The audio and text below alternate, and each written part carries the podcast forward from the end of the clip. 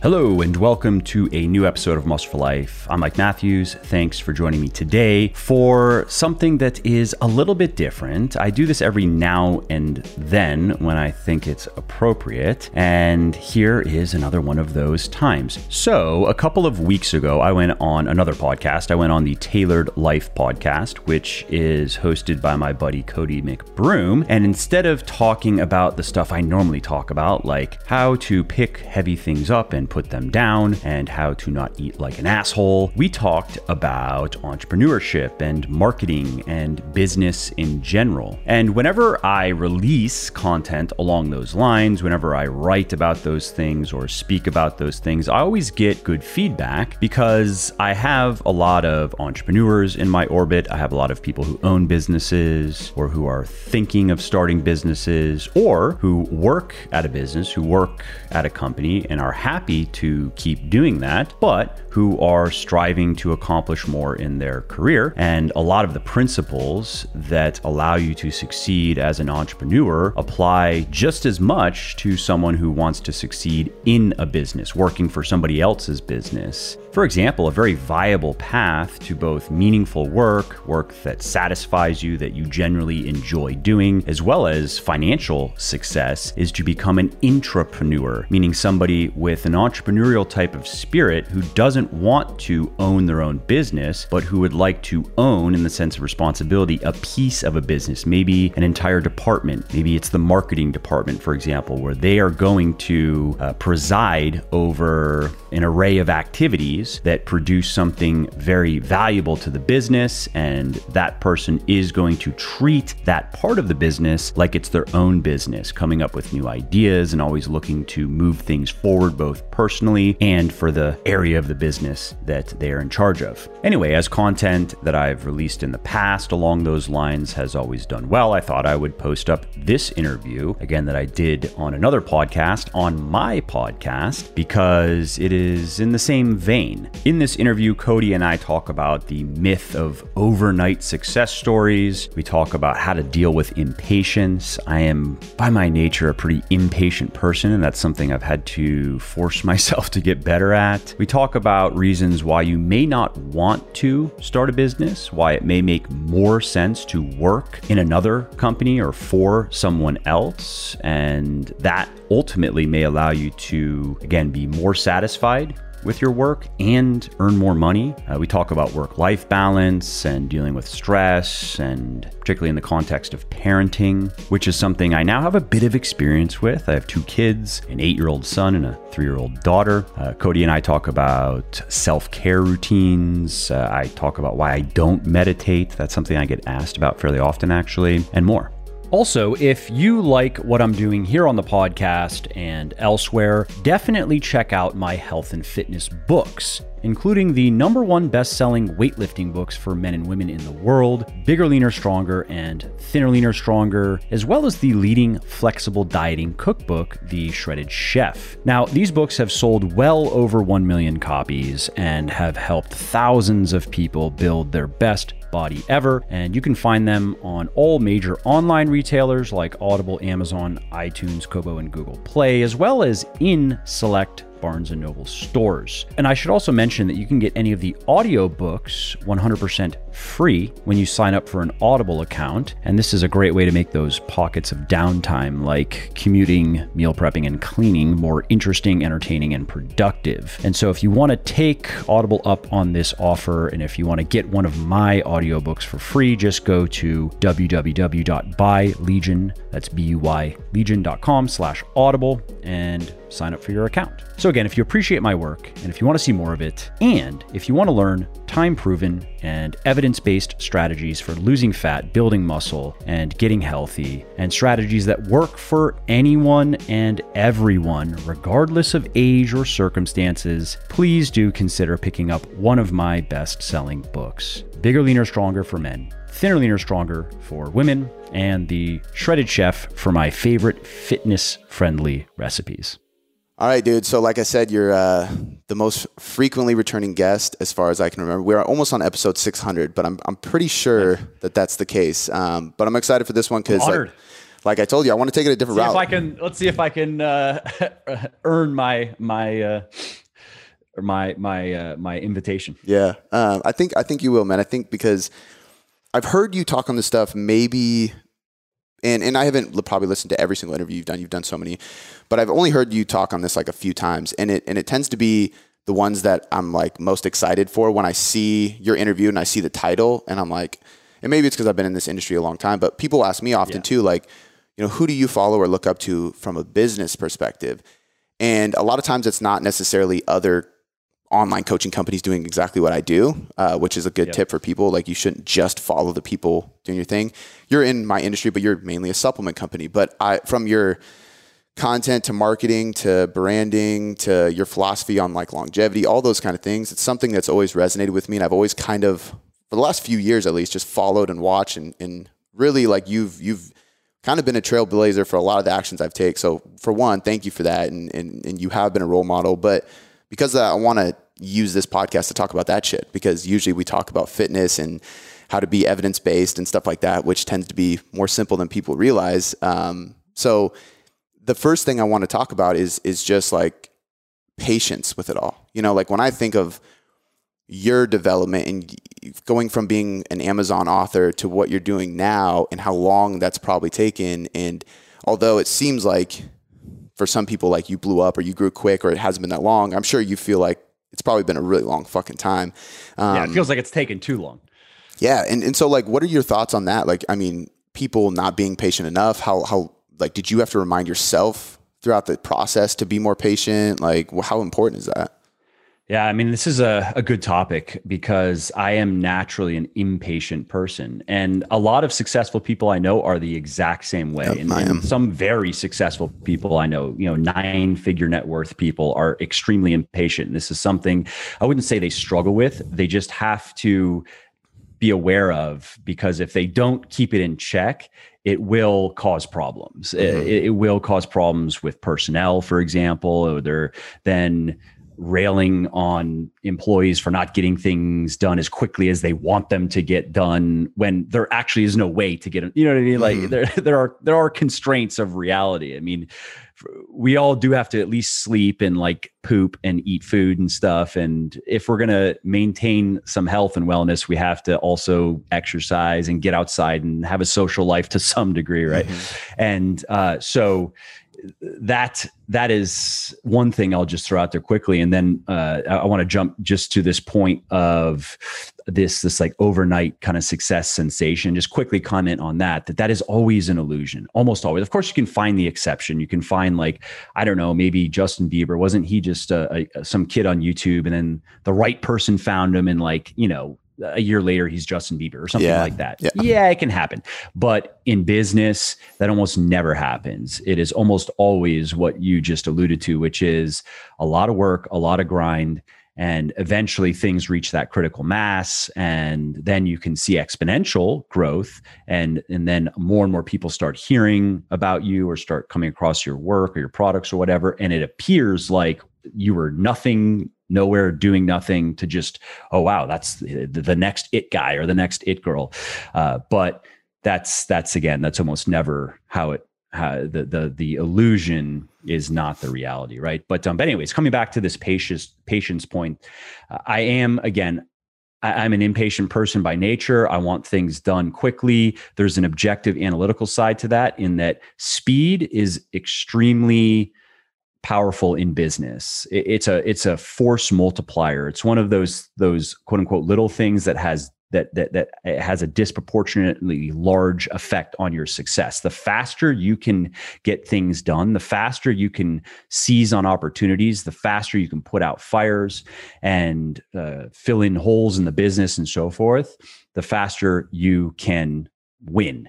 And uh, I mean that that's probably something that's a, I could go on a long tangent on that, but that's just a that that is a true just uh, basic kind of maxim of business, right? So I come to my work with that uh, at least looking through that lens. I mean, there may be other things that go into it, but that's a, a, major priority for me is getting things done quickly and not getting stuck in perfectionism, for example, where things take a lot longer than they needed to take because I have to get every little detail right before I even know it's a good idea for example. So I also have to balance that with my impatience. And um, so for for me, what I've what I've tried to do is is be so in in when I'm planning, right? I, I try to to to think with okay, what am I trying to do here, and what is a, a realistic estimate of let's say time and resources that it's going to take to get this done,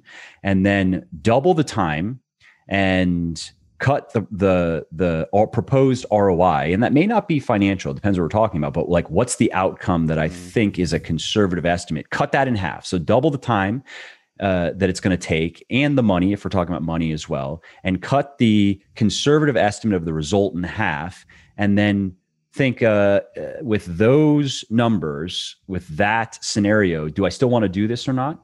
Does it still make sense to do it or not? And so that's saved me from committing myself to projects that, because what I don't want is I don't want to get into the middle of something and then start questioning the cost of the opportunity. Like, uh, should I be doing this? Because that makes my impatience go out of control, right? Where I'm like, all right, now I really just want to get this thing done because I don't even know if this was worth doing in the first place. And there are so many other things I could be doing, right? And so I've found that by working a little bit more on the front end before I commit myself or any of my the people who work with me or or commit money or whatever that I I've done my due diligence so to speak. In the past I was quicker to just go with my kind of gut instincts of oh yeah that's a good idea. We should just do that and then go and do it. Sometimes it worked out sometimes it did not. And so that's one thing that has helped me. And another thing is uh, this is more just a kind of dealing with the emotion of impatience is now that i'm in the middle of a process and i've done my my initial work and on why I think this is a good idea. And I haven't changed my mind. There haven't there hasn't been like some market shift in circumstances that makes me have to now redo that basically of of okay, I don't want to just put more money after bad. You know what I mean? I don't mm-hmm. want to keep going on something just because I said I'm going to do it. It needs to keep making sense.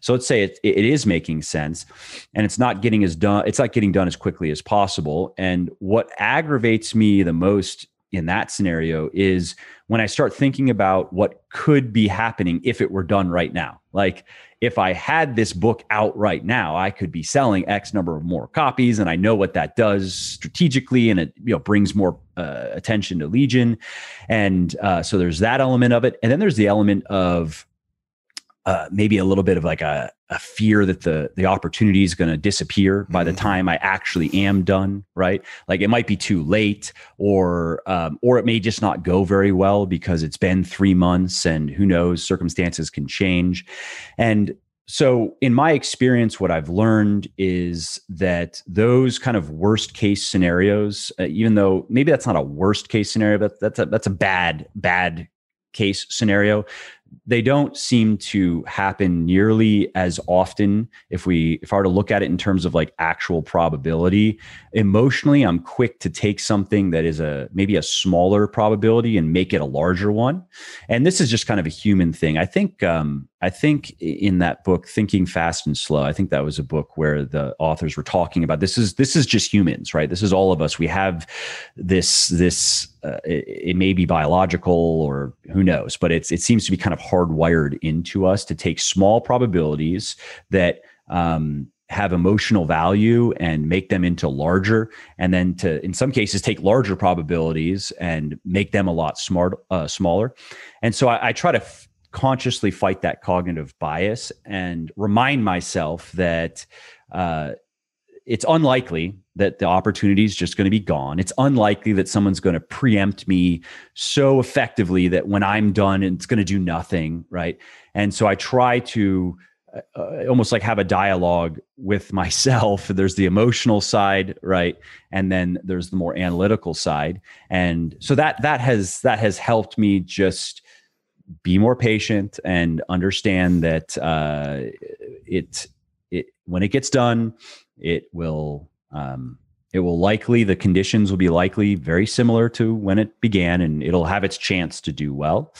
And um, and then and then also, I would say that uh, maybe maybe an analogy would be um, take speeding, right? If you look at okay, if you're going to drive to wherever you're going to drive at the speed limit of 50 miles an hour, uh, if you speed up to 60 or 65 miles an hour, there's emotional satisfaction there. You feel like you're getting there faster. But mm-hmm. if you actually run numbers, you're like, eh, what do I save? I save a few minutes. Yeah. it doesn't really matter, yeah. right? Like you're getting there more or less just as quickly. So as far as work and really, again, this is really just if I'm trying to pursue any goal, I try to remind myself of that effect where so long as I'm making good progress and uh, that that also is going to have to be quantified to some degree like take training right it's important to track your workouts and see what's happening to make sure you know you're at least moving in the right direction and so so long as things are moving in the right direction and so long as we are more or less on target or I am more or less on target for my deadline I, I actively resist that emotion of I'm not going fast enough because that's where I'll go. If I if I don't like really show myself that this is okay, the speed that I'm going at is okay, it, it's fine, it's going to work, then I will go there and I'll be like, I need to work on this more. I need to work all weekend, which I tend to do, maybe not all weekend, but I always work on the meetings. But you know what I mean? I'll just be like, all right, I'm not doing anything today. I'm going to work on this until just 10 p.m. Yeah. That's it. You know what I mean? So yeah. those are some initial thoughts. I don't want to go on and on and on, but uh, I think it's it, you. You brought up a couple interesting points, like even even the kind of self sabotage stories that you create in your head of of worst case scenarios or how big or how small. I, I, I often tell people too is like just logically ask yourself, is that really true? Because if you really break things down, it's like you're creating things that probably aren't going to happen realistically, and that's why you start yep. self sabotaging yourself. Um, and sometimes you know reverse engineering the process can help, and um, but on the patience note, I think it's because I'm a very impatient person too, and and I've come to realize that I think it's, and I'd be interested if you agree. I think it's it's kind of uh, it's a double edged sword in a way, but it's kind of a blessing and a curse. Like I I think it's it's nice because it pushes me to keep going. Like I have to stop it sometimes, but like you said, like I have to be like, okay, you're going at the right pace. Slow down. It's okay. Chill. But at the same time, there's people who are aren't impatient enough. And so they just don't grow. Yes. They don't push themselves. They don't push the people around them. And because of that, they're going too slow. Um, do you think like and that's see that's the fear though right yeah. for people like us that it's we don't want to be that mm-hmm. so if if we're going to err in one direction it's going to be in the other direction yeah. right we're going to err on uh, over overburdening ourselves so to speak and overreaching not underburdening or underreaching and I don't think that's bad, but I think that's going to be to your question. Yeah, yeah, yeah. And, and I think it's it's one of those things that like obviously there's times where you can get burnt out or you can go too far, but I mean you never regret trying too hard, really. Like yeah. you know, I yeah. think that's the biggest thing. Um, but along the lines of you know patience and impatience, is there ever like what was the thing that allowed you to become more patient or learn how to control that? Was do you think like people have to find what their thing is? Like i know a little bit about your past like i don't even think you were going into the fitness or supplement space or anything like that. Yeah. was it when you decided to make that shift and you saw that it was working and that you had this skill or this passion or this this purpose there that you were like okay now i can be patient because i can see the long-term plan i can see that like if i am patient this will work out well does that make sense yeah, yeah. Um, I would say initially, no, probably because I, I don't remember having these type. This, what I was just describing is, I would say, more of a recent thing as mm. I've had kids and just more obligations. Whereas at that time, I mean, eventually my my son arrived, but I was I was working most of the time. I mean, I was like kind of, I would wake up at 6 a.m., I'd go to the gym, uh, go to the office, work all day, go home and eat some food, do like 30 minutes of cardio, go back to work. That was Monday through Friday. Maybe sometimes Friday evenings were off, but that wasn't every week. I would work all day Saturday, just kind of morning until at least morning till dinner, sometimes after dinner. And I would work half days Sunday and I got into playing golf. So sometimes that was like my other, you know, afternoon or whatever. And and that was pretty much my life for several years. And I didn't take, I don't think I took a vacation in, I don't know, for like four or five years. And uh, and the the the easiest antidote, my drug of choice for dealing with impatience is to just work. That's it. Just work. just work on the goal and then I'm happy. And then I'm I know I'm making progress. And then I can also say that if it doesn't work out, and again, this is initially when I was building things, and uh, now uh, take Legion or books, or whatever. There's a lot of momentum. So um, at this point, it would take it would take I don't know a major economic catastrophe to just delete what's there. But at the time, uh, when I was building things, I was I just I don't want to fail. I'm the person I, I never want to fail because I didn't work hard enough. Mm. Like I don't want to be that kind of person. I don't want to be the person who fails because they just didn't put in the effort. To me, that's the most pathetic reason to fail.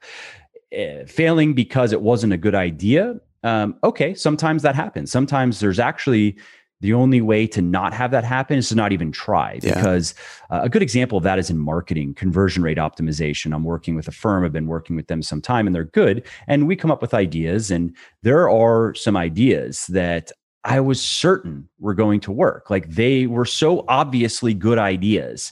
Uh, like we dramatically improved our checkout uh, process. Legion, Legion's old checkout was janky. It was just bad by by best practices, by anyone's standard who knows about building a proper e-commerce checkout.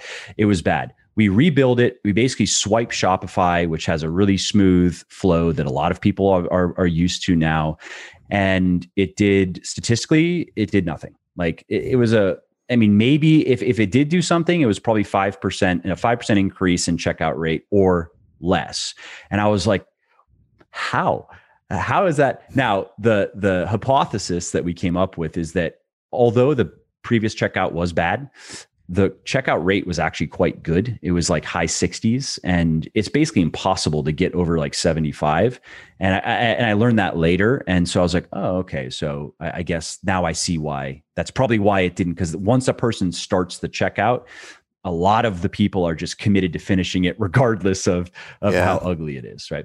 And um, so my point with just saying that is that like that was an idea though that i was like this is a great idea. I'll bet you we see a 10 or 15% increase absolute not even relative in in checkout rates. And uh, nope it turns out like that's basically impossible. To, to hit a checkout rate of like 80% plus i guess you're amazon now or something like that.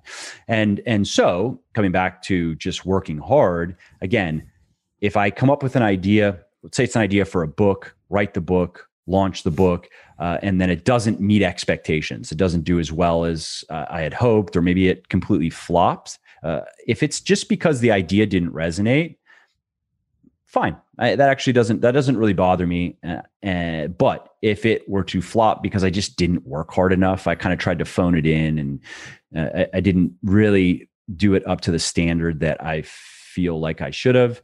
That is that would that would that would just bother me more. Like that's unacceptable to me. And so you know I, I in the beginning i was just committing as much time as i could uh, to to work and and building things because if it wasn't going to work out i wanted to make sure it wasn't going to be for the lack of effort. And and so so now though you fast forward to where i'm at i still work a lot. I don't work that much. It's not that i don't want to or that i couldn't. It's just that would mean that i would I, I don't want to be a derelict dad. I don't want to be just never there and have no relationship with my kids and and try to tell myself that like, well, I'll we'll be rich like hey whatever. You know, they'll, they'll have a nice house and they'll have trinkets and things or or be like oh well you know so and so didn't even know his dad until he was like 12 and he's okay. Like yeah. the, that's magical thinking. That's that's uh that's talk coming back to these ideas where like i'm creating if i were to do that if i were to create this narrative and i assign a high enough probability to make me want to go with it like yeah it'll it'll be fine. Well what am i saying? It will be fine. I'm saying that there's what at least an 80% chance that it's going to be fine if i'm not even there for my kids at all. No no. If i were to go like look at some data there's research out there that would immediately disagree with my fake illusion fantasy that i've just created right? Yeah. And so, so now, now though, with less work, the opportunity cost of my work time has gone up. So I've, I've had to care more about priorities and what am I going to work on? And that's helped me with, whereas previously I could quote unquote afford to do things that may or may not work. And I didn't really have to do very much thinking or analysis. If it seemed like a good idea and it wasn't going to cost an inordinate amount of time or money, do it, see what happens, right? But now I've I've isolated, I've found a lot of things that work that I can put my time into and that that can get me to my bigger strategic goals. And so I'm I'm more uh protective of my time, so to speak. And I and I'm more just cognizant of like I really should be putting most of my time into these things, even if doing all of these other things would be more fun or more interesting. It's kind of in service of a bigger goal. And uh, so that has helped as well. Yeah, I think there's there's a couple things that I think are really really important for people to hear in that, and I think, you know, one of them is is this really what it takes to create a business. And that's something that I appreciate about you is that you openly say I worked every single day of the week for a long time. And, and I did the same thing. And shit I would even say for my daughter's like first one and a half years of life at least that's how it was too. And it, it was like yep. it took me same, a while. same here. But I had this I, I, I had a conversation with somebody recently about this about entrepreneurship and about how they they wanted like it was it was this idea of like being an entrepreneur so you can have more freedom and flexibility and travel. And I was like, I, like I hate to tell you this, but I'm just now to a point where I could do that if I didn't have a kid, you know, and I still can yeah. if I take the kid. But like what you're talking about, like if you want to become an entrepreneur, you got to remove that for quite a while because it, it actually takes so much more than people realize on the back end to create and consistently build something big. Very true. Yeah, I mean, for the first couple years of my son's uh, life, I, I I don't have very many memories with him, which is not something that uh, I feel bad about for my sake. And I'm not asking for pity or anything. It's just a fact. And I, I probably still would have done it the same way because that period uh, produced a lot and it's going to mean a lot for his future. And uh, now that he's a bit older, I mean, to be fair, at that time, he really just wanted his mom most of the time. But I could have uh, made an more of an effort. It just would have taken time, of course. And maybe I should have made a little bit more of an effort. Fortunately, though, he's eight now, and I do still work a lot. And there are certainly better dads out there, but I give him time, I give him importance, and uh, I'm not as uh, just inaccessible as as I was then and and I think it matters a little bit more that he's older so I can I, I totally understand that and to your point about entrepreneurship I totally agree I, have I've said this um uh, ran, I don't know, in interviews and here and there on my own podcast when when the topic of entrepreneurship has come up.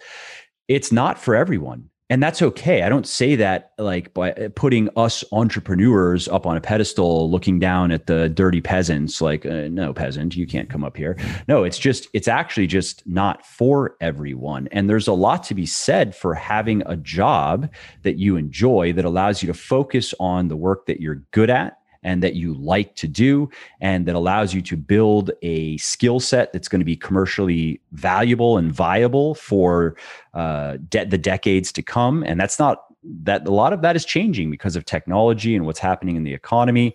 And there's a lot to be said for not having to worry about payroll and not having to worry about inventory issues unless that's your job uh, not having to worry about so many of the other things that come with owning a business. And it's not because you quote unquote couldn't do it but no there, there's a there's a trade-off there.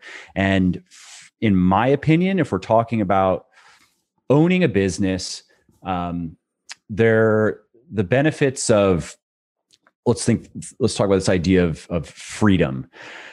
Yeah if you can get to a certain level of financial success and you you can put enough systems in place and have enough people you can have more time to to play around i guess than if you had a steady job that that that keeps you busy 40 to 50 hours per week. Like you can take more vacation time so to speak. Uh, but there and, and i'm sure you can relate to this you're not to, to get to that point you have to be the kind of person who doesn't really get off on not working. You know what i mean? Like you're going to probably be the person who who defaults to work who enjoys work who takes for me like a vacation sure five days uh, after five days or so it doesn't matter where i am. I can be in italy i can be in france i can be in beautiful places whatever. Five days and i could leave. And i'm like yeah that was good. You know a little change up of the routine looked at the rocks ate the food fine. You know that's it that's traveling. Cool. And i've done a lot of traveling. I'm just kind of whatever about it at this point right? Um, seven days i'm now looking forward to coming home. 10 days i'm like I want to leave. Yeah. I, I want to get back to my routine. I want to be productive again. I want to have my workout schedule in. I want to eat like an, like an adult. I want to stop, you know, just randomly eating in this restaurant here and there. You know, it's just I want to get back to my system, my personal system that works for me. And that is the case with a lot of successful people I know. That said, where I've seen it change is in the case of either large amounts of wealth, um, hundreds of millions of dollars net worth type territory where I've seen people who have worked tremendously hard. I'm thinking of one person, he started at like 16 and he has worked he's my age so 20 years of the type of lifestyle that we're talking about and he's at a point now where i mean his net worth is in nine figures and at some point he'll probably sell his business for i don't know 400 to 900 million dollars depending on what he wants to do. And and he now is more interested in just kind of finding other things that interest him. Uh, but it's been 20 years of that of really working his ass off and achieving a certain level of success where he now he can't pretend like money matters anymore. Mm-hmm. you know like it, it just doesn't. He can do whatever he wants right? He made eight figures in the markets last year. It just doesn't matter at this point. Uh, but the i know just as many very successful people who are still just they just default to work. Like they they want to have fun. That's more how it has changed where at one point they did whatever they needed to do to get that financial freedom. But for them, the financial freedom was to only do the things they want to do now. And that means work, though, to only work with people they want to work with, to only work on projects they want to work on, to only invest in businesses they want to invest in. And that's what they're looking for. And uh, they, they, in a couple of cases, I can think of people who went through the kind of the phase that my buddy's going into right now and then got bored and went back to they're like I was happiest and I felt most excited about my life back when I was working to build my businesses and build my net worth. And now that I've done that and then I tried to take it easy and just live the good life, quote unquote. Uh, I mean, in a couple cases, people have told me like they were even depressed. They were just, they just didn't, they weren't happy mm-hmm. and they had everything, but they didn't have a game that they wanted to play and that's really what it comes down to right? Yeah i, I think it's that creative process. I was even going to say when you were, you mentioned that person that was very successful after he sells he probably will start another company right? Oh or he already partners. says he will. Yeah. He knows. He, he yeah, yeah, exactly. Yeah. and i think that's it's a it's a trait. And i've even I've had conversations with my wife about this where she uh, has talked about like working on Sundays and she's like, well, you don't have to do. And I'm like, no, I definitely don't. Like things are good, but like I really want to because like I, I get this antsy feeling of like, well, it's Sunday, sets me up for Monday, and it's like this whole cycle, and it's just it's what I love to do, and it's that creative process. Um, and that's important. That's I I would say for entrepreneurship, if somebody is not that way, and I, we don't have to make a a, a character judgment or a moral judgment if, if it's just they're just not that way i know people who are just not that way and mm-hmm. so do mm-hmm. you and so does everybody listening they know at least someone who uh, it's not it's not even that they're they're just good for nothing and you know they can barely get out of bed in the morning no it's just work is is a, uh, an important part of their life but it's it's it's just it has very clear boundaries and it serves uh, a very specific purpose, which is usually to just pay the bills, maybe a little bit uh, into the 401k for retirement and slowly grow it over time and retire that that that kind of approach. And then they have their other things. That's totally fine. But i would say to to the people who are more of that uh, inclination that i would seriously consider not becoming an entrepreneur because like one of the criteria that I have thrown out there to people just to again this is kind of that due diligence before you get into something right is can you consistently work at least 50 hours? And I'm going low here. I really think it probably should be more like 60 or 70, but let's just start with 50. Can you consistently work 50 hours per week indefinitely? Not like oh you can muster the the mettle to do it for a week and then you mm-hmm. need to take a week off. Like no can you just do that forever basically. And uh, again that's a low number and and that's work too. That's not with the TV on or with social media going or with your phone and you're just kind of quote unquote multitasking and jumping between email and that's that's doesn't have to be deep work like I don't even know if I could do 50 hours of actual true deep work. Yeah. And, and not that I hold myself up as like a paradigm of productivity, uh, but I'm pretty good. I've done a lot of deep work. I've just practiced it a lot over the years, right? Like writing, writing is deep work. Yeah. I'm not sure I could do 50 hours of productive writing work per week. It's probably something around half that. Well, if it's seven days, it's a bit more, but if we're talking, let's say just five, uh, I'm good for probably four to five hours of deep work per day. I know that I can do that. If I need to push and go further, I can, but it is more uh, there's more of a burden to it like i feel myself now i feel the gears turning as opposed to for the first few hours it's pretty smooth right um, but we go from the deep work to the light work you do have to do email you do have to make phone calls you do have to coordinate with people blah blah blah so if you can't work consistently at least 50 hours per week i would say uh, i would not that's a red flag as far as starting your own business goes. It's not a red flag as far as being a human goes per se. I mean, maybe a little bit, but that's a different discussion. Um, but as far as starting a business goes, uh, that is that is not that is uh, it's going to work against you. Let's just put it that way. And then another thing is understand the economics of business, right? So with all the extra bullshit that comes with owning a business, and I don't care what business we're talking about. I mean, I, and you've probably spoken to a lot of successful business people. I, I have, and in every case, there's always the analogy that I use is it's like everything feels like it's on fire all the time. Yeah. And you're just trying to pick the fires to put out. You're just like scrambling around trying to prevent the whole thing from burning down. And even if that's not reality, that's how it feels. That is just how it feels.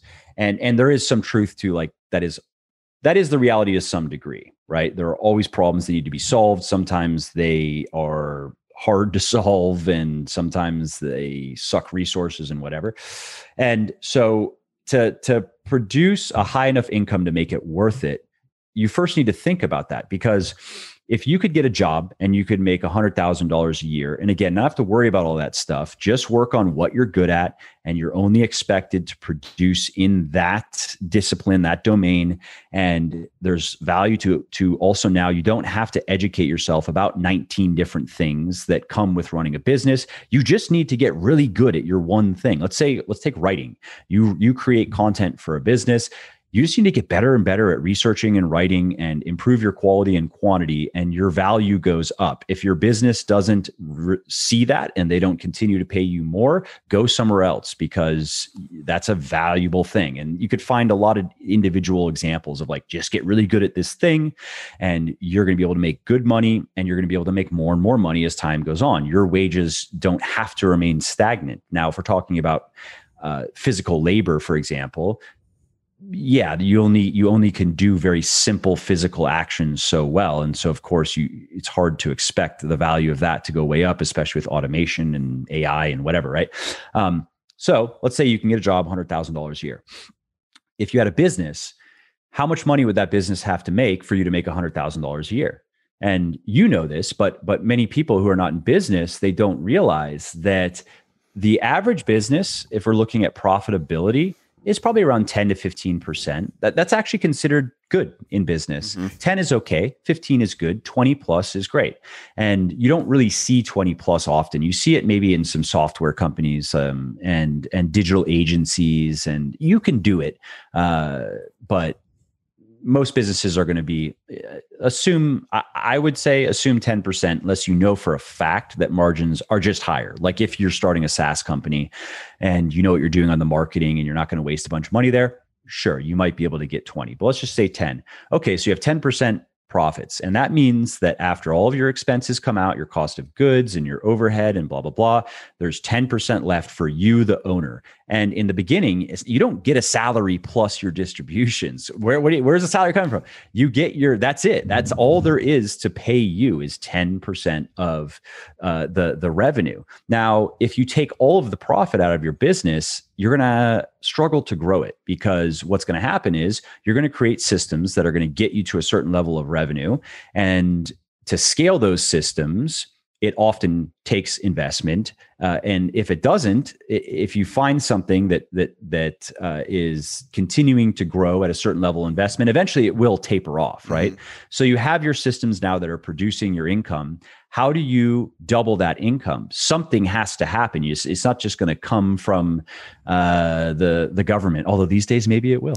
Uh, but no, something has to happen in the market. You have to make something happen. You have to launch a new product, for example. Great, that's a good way to grow your revenue, depending on where you're at in your business. That costs money. Where does that money come from? It comes from your bottom line. It comes from your profits because that's the only money you have left after all of your expenses to just stay where you're at. Yeah. So.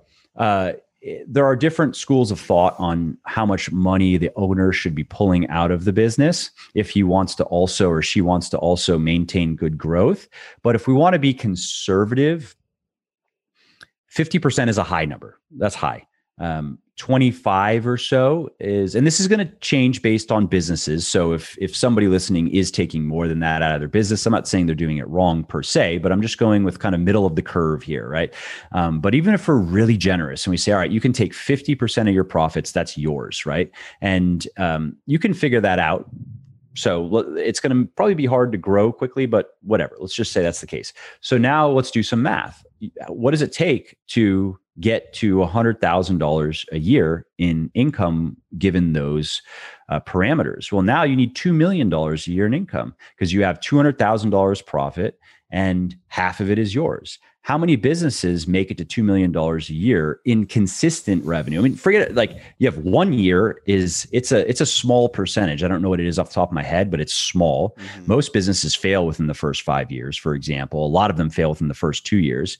Uh, so it's a very small percentage. I would not be surprised if it's it's less than 10%, maybe even less than 5% ever even see 1 million in annual revenue. Uh, I'm not sure. I'd have to look, but um, that feels about the right range. I might be a little bit off there. But then you go to 2 million and now it gets smaller, 10 million. And so to make $500,000 a year, again, assuming what we just laid out is, is true, that's $10 million a year in sales that's now a very small that's a fraction of 1% of businesses make it to 10 million. And then we so we take those base rates right? And we apply those now to the the arenas that we've chosen to participate in. So it's not just what does it take for a business to get to 10 million a year in revenue? What does it take for a coaching business, for example, to get to 10 million in revenue? What does it take for a supplement business, a, a book publishing business? And you can get more granular with that data and understand that, hey, you may be in a great place that makes it a lot easier to get to that uh, than the average, but it also may be the other way around. And so, understanding the economics, I think, is very important because when people understand that, they're like, oh, yeah, wow, making millions of dollars a year consistently in sales is is uh, maybe I could do it, but that's not as easy as I was thinking. Like I was thinking, hey, if I get my business to like 100k, 200k a year, I could probably take. I probably could take half of that. You know what I mean? And uh, that's not how it works. So so that's also a discussion that I've had with people, and then also for them to think with and assign a value. Try to assign a monetary value to the extra bullshit that you are going to have to deal with as an entrepreneur because that has certainly added to the stress quotient in my life. Like, I guarantee you, part of the reason why I'm no longer as good of a sleeper as I once was is because the stakes are just a lot higher. Yeah. Like, yeah, you know, I make more money now, my net worth is higher, but unfortunately, the emotional counterbalance like the weight of that is it's just not it's just not very much. Like it's just bigger problems more problems and more again I, I i'm not trying to pretend like i'm a victim. I'm just saying reality right? Just there's just more stuff on my mind all of the time now than ever before. And of course i'm i'm there are rewards that are associated with that but it, it takes its toll so to speak even though i do a pretty good job managing it. And so you have to assign a monetary value to that. If you could make 100,000 a year in a job and have none of that, or you could own a business and make 100,000 a year and have all of that, why why why, why would you even bother? You're not going to have the freedom, right? You're not going to be able to just walk away from your business and go to to uh, Indonesia for a month and think you'll still have a business when you when you come back. A lot of people I I know who own businesses they about two weeks is the point when business things start to unless they've really put in good systems things start to go wonky after about two weeks. Um, and and and you also remember you're probably not going to want to do it very much. You're not going to enjoy your trip to indonesia nearly as much when you know that your business is starting to unravel every mm-hmm. minute of every day right? And so for me the math is uh, I I would personally have to make probably three to five times the money as an entrepreneur as I could as an employee for it to probably that's just probably my point of indifference, like the point of where now I'm kind of indifferent. It's okay, I, I could have the extra money and, and you know there are the extra problems that come with that or i could have less money and not have those problems like the the value to that is probably about equal at that point three to five times and people though need to work that out for themselves uh, individually. And so, yeah, those, those, that's that's that's a discussion I've had many times. If you like what I'm doing here on the podcast and elsewhere, definitely check out my health and fitness books, including the number one best selling weightlifting books for men and women in the world Bigger, Leaner, Stronger, and Thinner, Leaner, Stronger, as well as the leading flexible dieting cookbook, The Shredded Chef what do you do personally? Do you, I mean, I've never, and I don't know if you do this, but I've never heard you speak on like journaling or meditation or anything like that. But I'm curious of like reflection work because some of the stuff we talked about just now kind of made me think of like, you know, there was like this, uh, and, and I have nothing wrong with Gary Vee, but there was like a Gary Vee era where entrepreneurship came, became like really, really fucking cool. And then everyone was doing it, which is cool. I mean, yeah, I, I, but I, I respect Gary Vee. I don't know him and I don't really follow him very much, but I've seen a lot of his stuff. And I'm like, this guy has energy and yeah. he's not giving bad advice. Exactly right. And then there's also this aspect of the whole balance thing of like, um, you know, having balance and needing balance and all stuff. And I don't think people.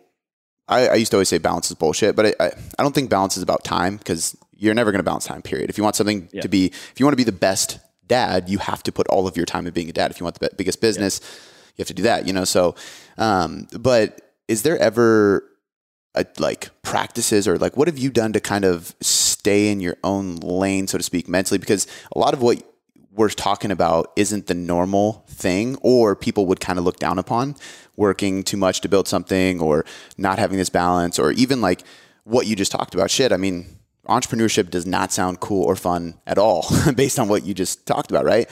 But there's something that like makes to you want to do it right? Exactly. And th- but that's that to me is like if somebody just listened to my uh, litany of of reasons to not be an entrepreneur and they still want to do it they feel like they're up to the challenge and they're willing to put in the work and they understand the economics and they believe in their business plan, so to speak, and uh, and they still want to do it, then I think great signs and and those are all green flags to me. And as far as like self care goes, I, I, don't talk about it because I feel like I'm not a good role model in that sense because I don't, I've tried journaling and just got bored with it. I'm like, I'm not getting anything out of this. I'd rather be working. I'm wasting my time. Mm-hmm. uh, meditation to me is, is okay. It's just, uh, I don't. So, so really, what we're talking about, right, is just not spazzing out for like ten minutes. Yeah. I mean, really, right? They're breathing yeah. exercises. We're not talking about Zen Buddhism meditation, six hours a day, like trying to absorb into the universe or something. Mm-hmm. It's can you just like chill out and not have eight million thoughts a second for like ten minutes? And uh, for whatever reason, I don't have a great explanation for this. That's very easy for me. And again, I don't say that as a brag or or to try to put anybody else down. It, it's just uh, I can relax easily. I I have good control over my thoughts, my focus, my attention. Maybe the fact that I've done a lot of writing for a long time now and a lot of reading for a long time now. Yeah. I was always a good student and I was always into studying outside of school. And so it may just be a matter of practice. I've practiced controlling my mind, controlling my attention, uh, and in, in some ways, maybe even controlling my impulses to the point where I'm pretty good at it. I can always be better and I'm not perfect. Uh, but Uh, with meditation, it was similar to where I just didn't really feel like I was getting anything out of it. I didn't notice any difference uh, in any element of anything. And maybe it was making a difference and I just wasn't aware of it. But if I couldn't like put my finger on this is why I'm doing this. I'm not going to do it just because everyone's doing it or that's like what you're quote unquote supposed to do. That's not a good reason. Uh, I need to know for me why I'm doing it. And so I've done that and was it was just kind of uh, it was a wash. It didn't hurt, but it was not I didn't see that I was going from let's say uh, even though I'm, i tend to be a higher strung person, I wasn't going from like clearly feeling anxiety to feeling calm. Like that would have been oh, cool. That's a great benefit. Like I'm starting my day with that. You know what I mean? Uh, but there was nothing like that. And I, I, did some gratitude journaling for a while, which I didn't mind. Where I was looking for, I, it was three things that I was anticipating the next day. This would be at night. So three things I was grateful for. Um, very simple. I didn't overthink it. And three things I was looking forward to the next day. And uh, again, I was, uh, I I just felt like after doing it for a while and staying committed to it, I didn't care whether I continued to do it or not. you know what I mean? Like I, didn't notice a, a, market improvement in my in my mood, which is generally it, when I'm in my workflow, I'm generally in a in a good mood. Uh, if if I'm not working, sometimes if I feel like I should be working, I'm to not be in a very good mood. But but generally, generally, I'd say I'm pretty pretty balanced uh, emotionally, and I do tend toward irascibility. Uh, I will say that, um, but uh, not. I don't think to the extreme or to an extreme fault. And so so that's something. That's another example that was just it just didn't really seem. I, again, I'd rather. It didn't take much time, I guess. It just I didn't notice any benefit from it. I liken it to like cold showers, right? Mm-hmm. Which I I've done for a long time, and I and I continue to do uh, simply because I don't know I've kind of gotten used to it, and maybe there's I think there's a little bit of value in. It, it's almost like a little bit of a metaphorical, just forcing myself to do something that yep. is uncomfortable. And I understand there are no health benefits. If I were to take like a six minute ice bath every day, there actually bring down some inflammation levels, or there could be a few things to be said for that. But just a few minutes in cold water you know just raining down on me is not not going to do anything health wise uh, it has though if we're talking about physical effects it has increased my cold tolerance. That's kind of cool. Like i do not get cold easily since then and that's kind of useful living in virginia. Now i'm moving to florida so that is no longer useful. In fact I, I probably if if the body has counterbalance, like if I'm now a warmer person, if I run hot now, I'm fucked. Yeah, Florida, it's gonna it's gonna be disgusting. I'm just gonna be sweating literally every day, all day. Um, but but to the cold showers thing was something that I've continued to do because it continued to make sense to me. Where even though I didn't quote, I didn't, I couldn't like tell you, oh well, here's the before and after. Mm-hmm. Like before cold showers, I was the person who couldn't, and then after, no, not at all. But I like things that are are are high leverage uh, that um, uh, it's i mean ideally you have things that are relatively easy to do that can have big effects. And and so this is one of the things that i don't think it has big effects but because it's at the level of character because it's it's at the level of i'm the type of person who blah that is appealing to me because i think that that level of personal development takes precedence over all more tactical types of things, like uh, how to be more productive and uh, how mm-hmm. to um, how to how to how to be a better marketer and or if we're talking about how to be a better person, like um, we talk about a relationship. Um, um, people research shows that uh, people who have sex more often have better relationships so much so that the joke is like fuck don't fight right mm-hmm. and and but above that is more i think of the book like the seven habits of highly effective people where it's what type of person you are, your values, uh, your principles, your own precepts, your ideas, your attitudes that drive your behaviors. And in the case of a cold shower, does it really matter? No, but it is just one little indicator that I am the type of person who can force myself to do uncomfortable things. And I don't even have a good reason to in the case of a cold shower. Uh, in, in the case of maybe doing work I don't want to do, I have a reason to, but it's just I don't allow my uh, desire for comfort to drive my decision making. So that's why I continue to do it. So that's yeah. maybe an example of something that's kind of trendy that I have maintained.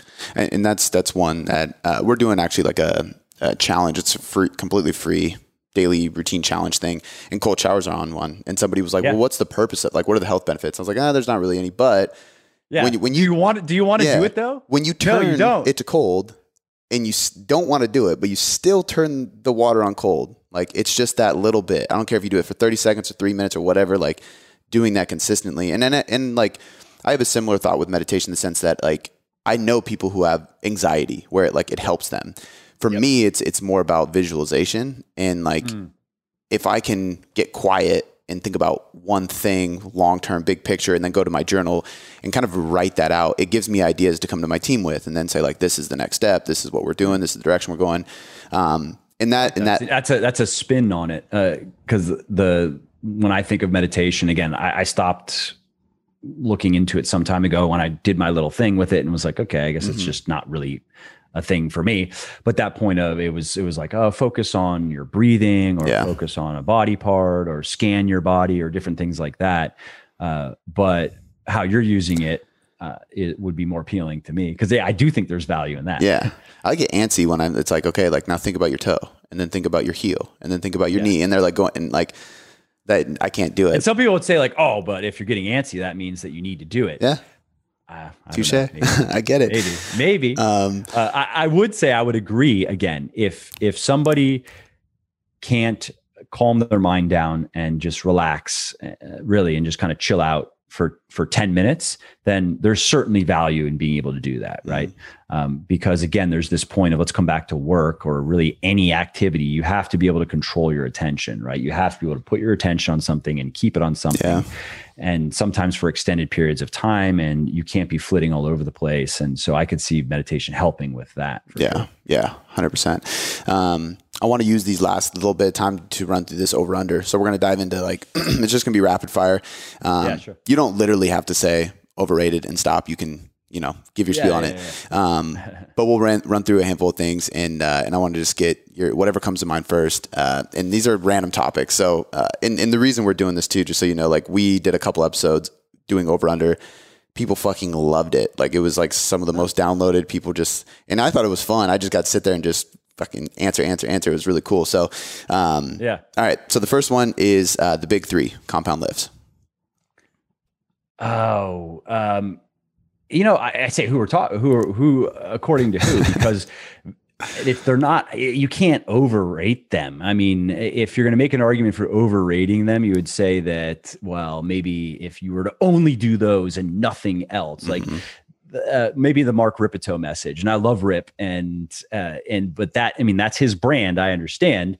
I think though, in from from that like kind of purist, dogmatic. This is literally all you need. I don't care what your goals are. Then a bit o- overrated. Uh, but then, of course, we have the people who were, who would say like, well, those exercises are are not there's nothing really special about those exercises. You can recreate all the same effects with a bunch of other exercises.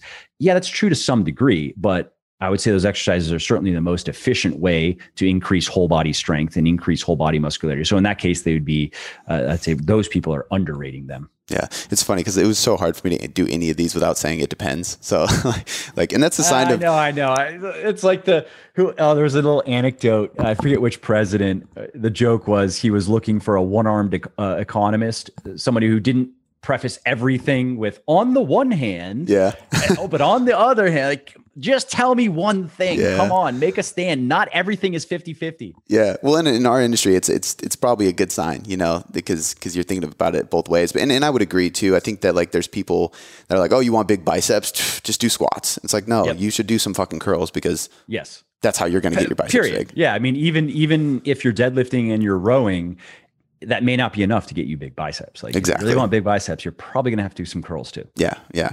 Um, all right, knowing your one rep max. Uh, that's a good one. I would say uh, it's not something I get asked about very often, but if that is like a thing out there that people are very concerned with, overrated for sure. Because unless your programming uses that for, let's say, telling you how much weight to put on the bar, you don't have to ever estimate your one rep max. Certainly, you don't have to do a, a true one rep max test, which you can do, but increases your risk of injury and it shouldn't be done very often. And it needs to be done appropriately in terms of your programming and like where it falls in a, in a cycle of training and what you do after. Uh, and so if though, like for example, if, so, if someone's following, let's say it's a guy following my bigger, leaner, stronger, which is double progression, a lot of four to six reps, uh, or a woman uh, following thinner, leaner, stronger, a lot of eight to 10 rep work, double progression, it, they can do really well, never calculating a one rep max, never knowing a one rep max ever. Um, because what they, what they will know is that the weights are going up over time. They're getting stronger. And of course, the one rep max is going up. But to know it explicitly is for bragging uh, or or for programming and it, it is useful like in in my beyond bigger leaner stronger program which is for intermediate and advanced weightlifters the primary exercises actually are programmed according to percentage of calculated one rep maxes. Now, I'm not asking people to do true 1RM tests. These are these are calculations based on AMRAPs with some heavy weight, mm-hmm. uh, and that's useful. So, uh, I think I think that's my spiel on that. Do you think that the the value of percentage based training lowered when RPE was discovered and actually, you know, used in science? I don't actually. I think when used together, they, I think they're very complementary. And I think, though, the value of percentage based training is much higher for intermediate and advanced weightlifters than it is for novices. Novices, people, guys who have yet to gain their first 25 to 30 pounds of muscle, women who have yet to gain about half that, and who have yet to achieve some kind of like novice level strength standards, they they sure they, they can they could grab my beyond bigger leaner stronger book that and do well with that program but it's unnecessarily complex for them. It also would have m- more volume than they need. They can do really well with double progression just kind of auto regulating their training uh, and knowing that okay they're going for that one set of six or two or three sets of six before they add weight to the bar and that's all they have to care about is just put that weight on the bar oh you got five? All right cool. You got three sets of five? Great. Can you get six on your first set on your first set next week or in the next workout? If you can cool. Throw some weight on the bar. Does that progression stick? Great. That's your new weight. Do it again. Oh it doesn't stick? All right go for two sets of six. Real simple right? Doesn't require a spreadsheet. And uh, so that though eventually doesn't work so well. Once you have gained that initial, your newbie gains are well behind you. You're pretty big now, or you're pretty muscular, if uh, to put it in terms that women would more relate with, right? Even though you're not bulky, but like you are not now a frail 100 pound woman. Like you have some some some muscle mass mm-hmm. and you've gained some strength.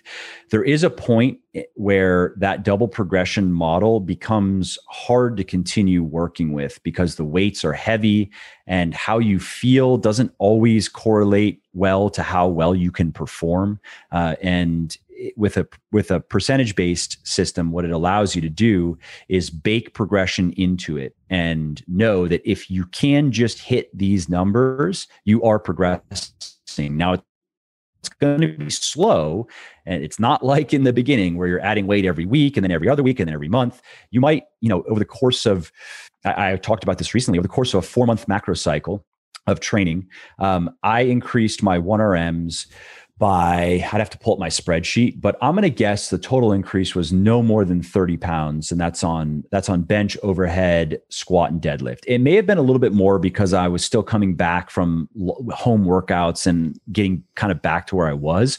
And on the whole, I'm still regaining. I, am coming back to my previous PRs, uh, eh, which are about three, four, five, like three plates, one one rep max on the bench, four on the squat, five on the deadlift. Although actually, I think it was a bit less than five. It was high fours on the deadlift. And so I'm still it's not muscle memory per se. There's no such thing as strength memory, but I'm I'm still working back to something I'd already done, right? Um, and so that was four months of training, and then in the next macro cycle, which is the one that I'm just wrapping up now, uh, it's going to be less than that. It, my bench was a wash, no no one RM gain on the bench, and uh, I did my one RM uh, I did my AMRAP on on a trap bar deadlift, and it looks like I think I gained about ten pounds. I went from 460 to 470, uh, one rep, and we'll see how my my squat goes. My overhead press went up by about 10 pounds as well, and we'll see how my squat goes. Um, so it, it, may be similar. We'll see how my squat will determine, I guess, uh, how how how it goes. And that was with training disruptions toward the end of this macro cycle from traveling, and then I got COVID, which was I was mildly congested for a couple of days but I quarantined like a good boy. I, I waited for the symptoms to subside. 10 day, 10 day quarantine before I got back in the gym. So, uh, and then I got a PCR test to, to test uh, negative, and just because I don't care about it for my, for my personal health at all, uh, it did nothing, and so I will never probably care about it ever again. I never really cared once the data came out, and I realized how little risk it actually posed to me personally, not to others, just just me personally. Right. So I didn't was like, okay, I don't have to worry about it for myself. But now that I've had it, uh, what they're saying is that if you get it again, it's likely to be even less severe than the first time. And it was, it didn't even rate as a cold for me the first time. Um, but it still disrupted my training because I didn't have a home gym to work out in. So I didn't, uh, I, I, just didn't train for those days. Uh, I didn't bother doing push ups or I was like, whatever, I guess I'm taking 10 days off. So then I got back into the groove, a couple of weeks to try to get back to it. Um, but so we'll see on that macro cycle. And that's not that's that progress is going to slow down. I know once I start getting back toward those previous PRs, I'm going to be lucky to to to probably add I don't know 10 to 15 pounds probably per year yeah. to those lifts. And then it's going to eventually probably just grind to a halt because I'm not going to be willing to push myself as far as I'll need to go simply because the the the risk to reward no longer makes sense to me. I, the chances of getting hurt to try to get above those three, four, five numbers for me is just going to go up because my body is not built to be big and strong. Like it's just not. I'm built to be an endurance dude, and I, I have decent muscle building genetics that have made up for some of that. Uh, but I have long legs, long femurs, long arms, um, and in my body, uh, I, have always had good cardio, but I've never been particularly strong. I have small bones. I mean, that's just it. I'm not made to be a, a strength guy, really. Um, so that's uh, that's just some context for for progress and percentage based training helps me just make sure again that I'm just inching the the yeah. the the the intensity. I'm making things just a little bit harder over time. And that's hard to do with double progression because what will happen is you'll feel really good one day and you'll go in there and you'll get your sets your set of six or your two sets of six or whatever and you're like great uh, progress and then um, the following week or the following workout you you add even if it's just five pounds to the bar you, let's say you, you first try to go for 10 and you get two or three and maybe you're not feeling too good that day either or it's just an off day. It just is what it is right? You get two or three and you're like okay. You go you take the fives off and you replace them with two and a halves. You get two or three. And now you're back to your old weight and it's very easy to get stuck in those ruts if you're just trying to stick with double progression forever. Right. Yeah and i think like you said it but like in conjunction i think they're good together as you get more advanced. Because i've even had times where I actually have a video of me maxing out on back squats. And it was like during my knee surgery recovery, like months and months after. And I walk away from the rack saying that was definitely an RPE nine, nine and a half. And I watched the video and I was like, that was like an RPE seven. Like I, I had more in the tank. And I think as you get better, you can keep that form and tension under heavier loads. And sometimes you can push past, you know, and, and it, if I was using more of a percentage based approach, I would have been able to say like, no, I can keep going. And but that's also the value of filming um, your workouts. But um, all right, a few that's more. True. That that that's a good point. Uh, that subjective element comes into it as well. That's yeah. a very good point. I didn't think of that, but yeah, when you see it on video and you look at the bar speed, you're like, it barely even slowed down. That was not yeah. anywhere even close. It yeah. just felt really hard yeah. because, you know, maybe I didn't sleep all that great the night before. And once you're beyond what, 80%, everything feels fucking hard, you know, at a, a certain point. Um, all right. Uh, email marketing. Oh, it is. It, if if people anyone who thinks it's not amazing when done well underrated. It's certainly not i have not seen it overrated. Yeah. uh, and and the thing though is doing it well. And many companies do not do it well. Many people do not do it well. And for example many companies you never hear from them unless they want to sell you something that's not doing it well. Yeah. and it can work you can make money but you're just going to have shitty lists. It's going to be low open rates low click-through rates. Uh, you're going to have sending problems deliverability problems i guess would be the term because you have this low engagement list or these low engagement lists a lot of your shit's going to end up in spam.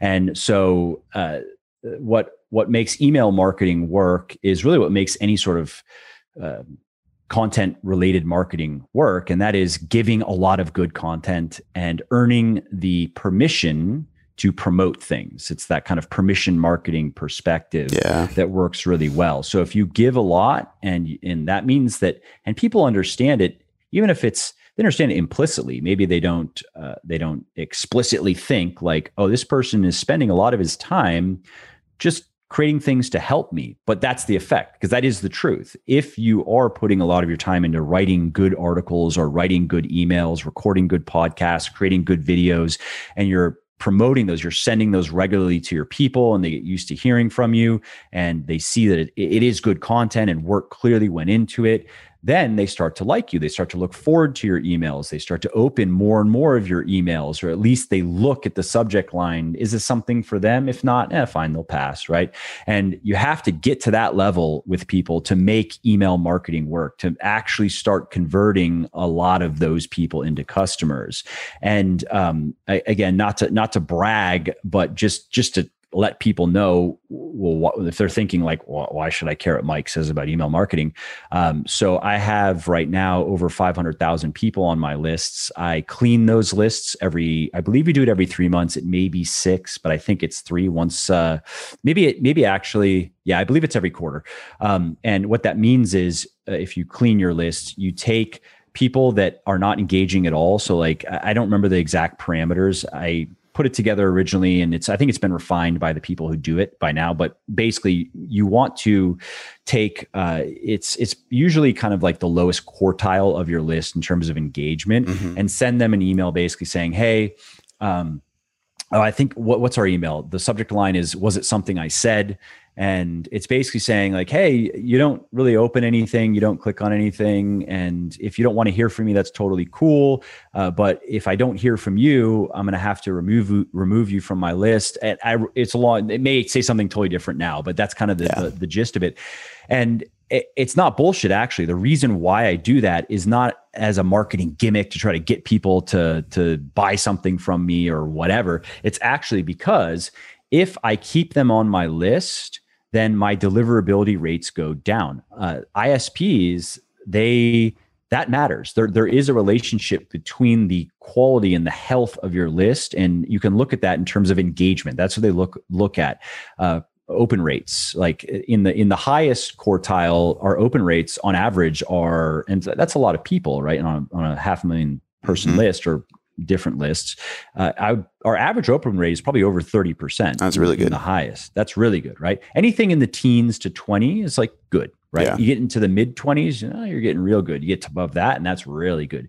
And that then has a rising tide effect because it allows more of my emails to land in inboxes and not spam right? Yeah. and so so that's a that's a half a million people and it continues to grow and it gets cleaned regularly and um and so i send three to five emails a week. It's mostly content. Some of them are content in emails shorter just maybe 200 300 words. You can read it learn something get some inspiration. Some of them uh, we have a newsletter that goes out every week which is here's the new stuff over at the blog. Here's the new stuff on the podcast.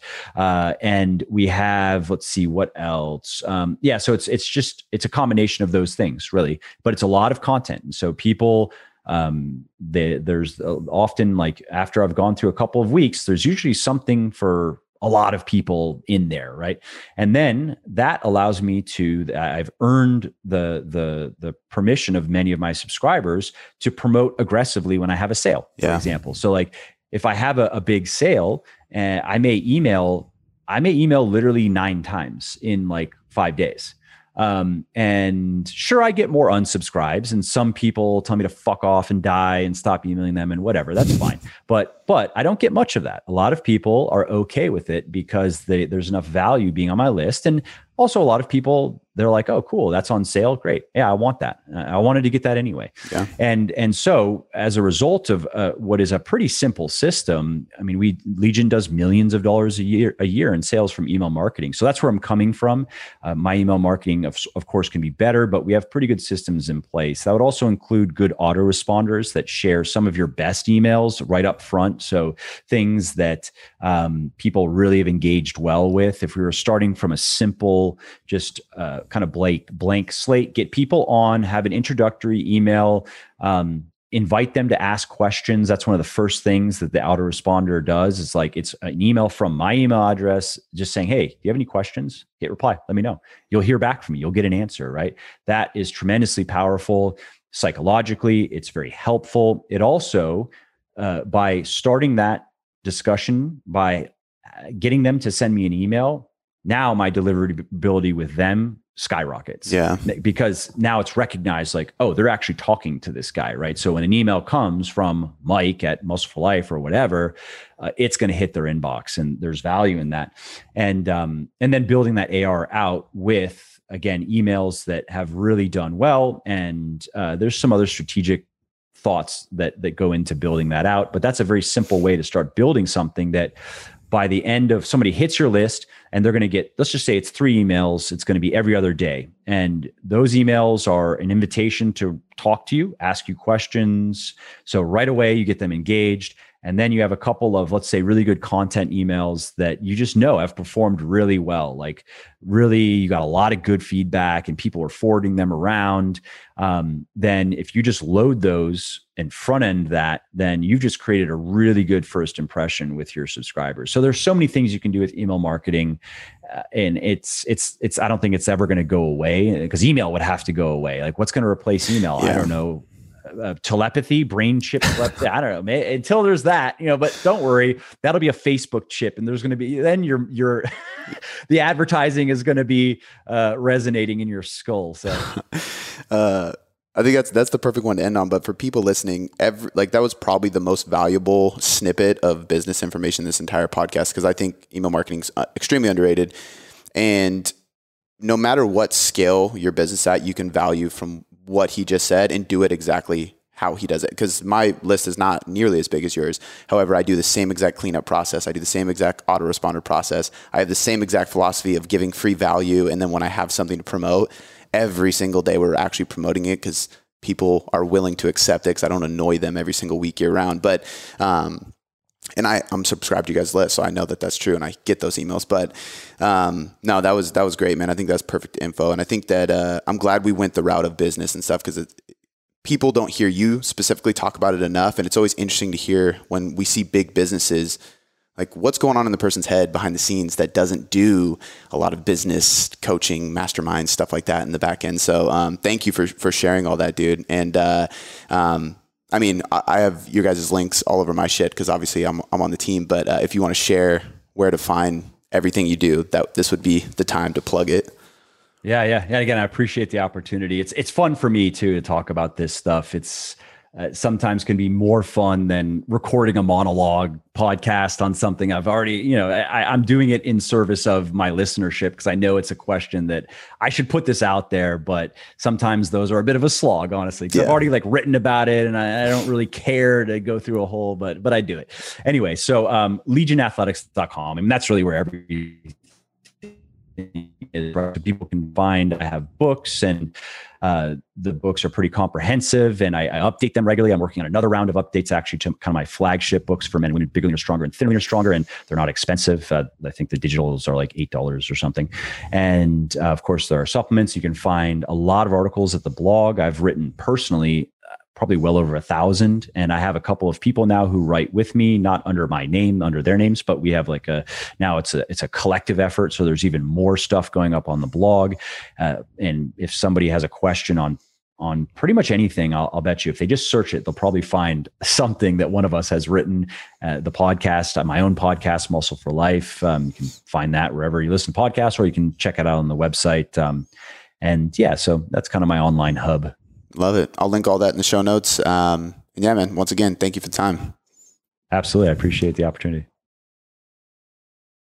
All right, well, that's it for this episode. I hope you enjoyed it and found it interesting and helpful. And if you did and you don't mind doing me a favor, please do leave a quick review on iTunes or wherever you're listening to me from, in whichever app you're listening to me in, because that not only convinces people that they should check out the show, it also increases search visibility and thus it helps more people find their way to me and learn how to get fitter, leaner, stronger, healthier, and happier as well. And of course, if you want to be notified when the next episode goes live, then simply subscribe to the podcast and you won't miss out on any new stuff. And if you didn't like something about the show, please do shoot me an email at mike at muscleforlife.com, just muscle, F O R, life.com, and share your thoughts on how I can do this better. I read everything myself and I'm always looking for constructive feedback, even if it is criticism. I'm open to it. And of course, you can email me if you have positive feedback as well, or if you have questions really relating to anything that you think I could help you with. Definitely send me an email. That is the best way to get a hold of me, mike at muscleforlife.com. And that's it. Thanks again for listening to this episode, and I hope to hear from you soon.